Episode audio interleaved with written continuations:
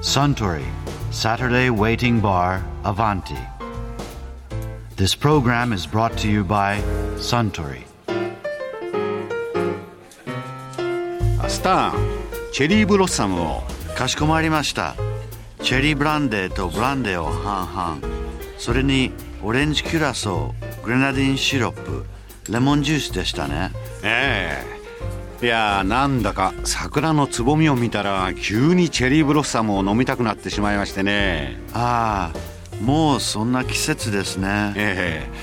あ桜といえば以前植物研究家の西田直道さんがあちらの席でこんなお話をされてましたねまあ、日本で桜と言ったらもう国の花はいそうですねですよね、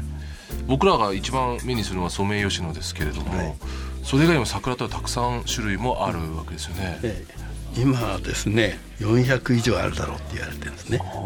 そんだけあると咲いてる時期っていうのも随分違うんですか、日本では9月を除いてどっかで桜南北長いですからね、もうえ9月除いてどっかにもうつまり10月から8月まで咲いてる桜があるわけですからどっかで、はいそうです皆さんよくご存知なのは、1月は沖縄で寒緋桜の系統の、ええはい、寒桜寒肥桜はい、琉球寒緋桜っていうのが正式な名前かと思うんですけどちょっと花がこう開いたやつね、はい、うんそれが咲き始まって1月にまずはい、はいで2月になるとそれに近い大寒桜とかね、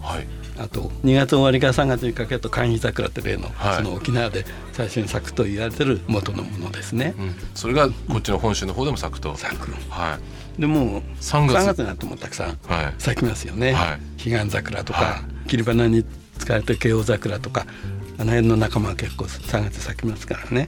で3月終わりになるともう最近ではソメイヨシノ山桜大島なんて咲いてきますからね。はい、王道の方が咲いてくるわけですね、メインストリートが、 まあ4月はたくさんはいね、はい5月は高根桜も咲いてますし奈良八重桜なんていうのはちょっと5月に残るんですねほうほうほうそれからちょっとや高い時に行きますと宮山桜っていうのがあって、宮山桜はいねこれちょっと咲き方が違うんですけど普通の桜とほうほうちょっとやや穂になって咲くという感じの咲き方普通は平らにこう頭揃って花びらと開く開くみたいな、炎のように伸びるわけですねえ、えそういうのを宮山桜って言いますけど、はちょっと高いところ行くとある、で6月は北海道の根室の清流寺って言いましたっけ、はいあそこでよく花見してるの出てきますよね、はいはいはいはいあれは千島桜って言ってるそうですけどあ千島列島の千島はい、で7月8月は石鹸の脇で高根桜一面峰桜って言ってますけどこ峰桜あややっぱり山の峰なんですねはいれが咲きますはいで8月の前半ぐらいまでそれ咲いてるはで9月はあったかい時はね10月桜って10月に咲くのが9月に咲くことあるんですあーまあ暖かいっていうのは単純に暖かいだけで寒さがちょっと寒い夏でも寒い時期が来てでポッと暖かく暖かいって普通に戻るとそれで咲くんです、ほうほうほうん、桜咲くにはあ一定の寒さが必要ですからある程度寒さがあって暖かいとうあ春が来たなとかそのやったそういうなっうてんそろそろ時期だなと思うわけですね、まあでも何年に1回ですが9月咲くのはね、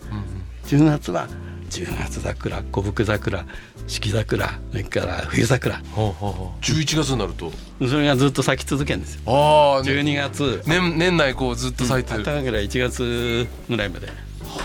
咲くんですよということは桜だけをもし追っかけていれば9月以外は大概全国どどっっかかでには日本中のどこかにはなるほどねだからまあ一般の方はソメイヨシノ終わるともうあ今年の桜終わりだねっておっしゃいますけど、はい我々にとってはソメイが終わってからの楽しみっていうのは結構あります長いと、ああであの今やね、もう全国レベルでそのソメイヨシノがイコール桜だっていうふうになってるじゃないですか、えこれはどうしてなんですかやっぱりあの全国的に見ると九州から北海道まで全国的にいわゆる花の名所って言われてるとこはソメイヨシノ植えられてる場合が多いんですね、まあそれはつまり400種類ある中でソメイヨシノを植えようっていうのは何かやっぱり理由がある、うんまあ、やっぱりあの葉っぱが出る前にある程度まあ一斉に咲いて一斉に散るとよく言われてるそのことがあやっぱりねそうかそうかソメイヨシノって葉っぱ出る前に綺麗に咲きますよね、山桜は大体葉っぱと一緒に出てきますよねそうそう、ねまあそれほど美しくはないというかあの花だけ見たい人にとっては葉っぱ邪魔になりますよね、そうですねまあ我々見るとやっぱり山桜の方が味わいがあったあなのとプロ思フェうんでッすショナルはねいっぱいの方はいかにも咲いたよっていう感じはその辺の方があるんでしょうね。とソメイヨシノっていうのはじゃあもともとその東京のソメイ村今はないけれども、そこの植木屋さんたちがまあ接ぎ木したりして作ったと言われてるまあいろんな説がありますけど最近では作ってあそこで売り出したんじゃないかという説が結構ね有力になってきつつありますね。うんでそれはその特徴というのは葉っぱが出てくる前に桜が綺麗に花が咲くとそうですね。だからこそ売れたわけですねきっとそれは。ね、たまたまヒットしたんでしょうね。だってあのしだれ桜ってそうでしょ。はいはいはい。あの花が咲く時にはまだ葉っぱ出てませんよね。はいはいはいあれの元は江戸彼岸って言うんですけど、はいあれしだれないでピントを上に立たせりゃ江戸彼江岸戸江戸彼岸です けどソメイヨシノっていうのは江戸彼岸と大島がの間でできたえソメイヨシノというのは別に吉野の山桜と関係特にあるわけではないということです全然えなくて片方は江戸彼岸で片方は大島桜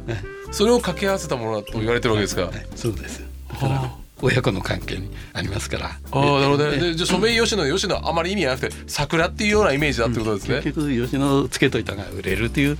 それもあったんじゃないですか最初売り出す時にねあーなるほどなんかこういいイメージの言葉と桜といえば吉野そうですだから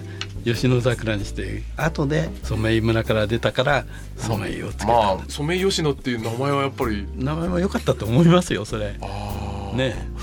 でもあのソメイヨシノって聞くところ言うとあまり強い木じゃないって僕ま聞あくんですけど、つあの弱いっていうより長持ちしないというような言い方でね寿命が短いとかって聞きますが、本当なんですかそうね一般的に長い桜に比べりゃ短いっていうのは接ぎ木をしてますよねはい最近では大島桜に継ぐんですけど、昔は真桜って言ってる桜に継いでたんですねえの今でも接ぎ木するんですからあそうです要するに里桜っていうのは、はい自然界ではい存在しない、作り出したものあるいは枝代わりであ自然のものから出たものを接ぎ木して増やして誰かが接ぎ木しないと滅びちゃう自動的にあともう僕らは育ちますってわけいかないんですかねね種をまくと似たものは出る可能性ありますけど、全く同じものが出ることはまず考えられないんですねあ元に戻っちゃったりするわけですから要するにあの同じ大島桜と江戸彼岸交配しても違うものが出ちゃうんですよあの花は似ててもおしべを数えてみたら10本足んないとか、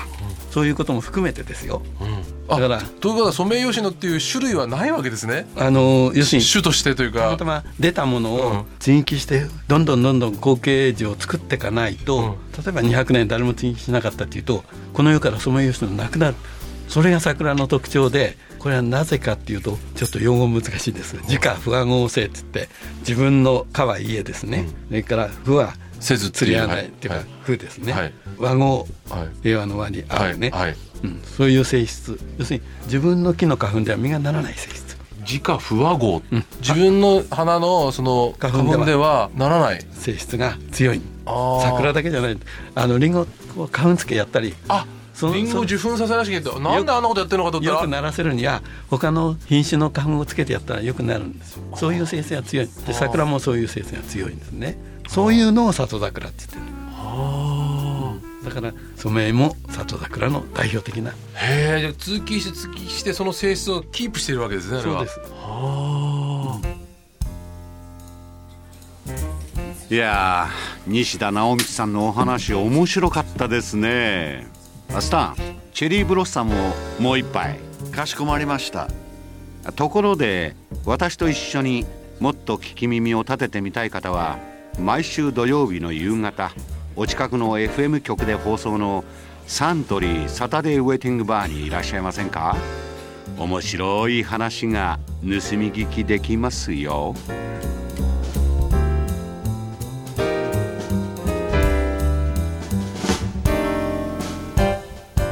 Suntory, Saturday Waiting Bar, Avanti.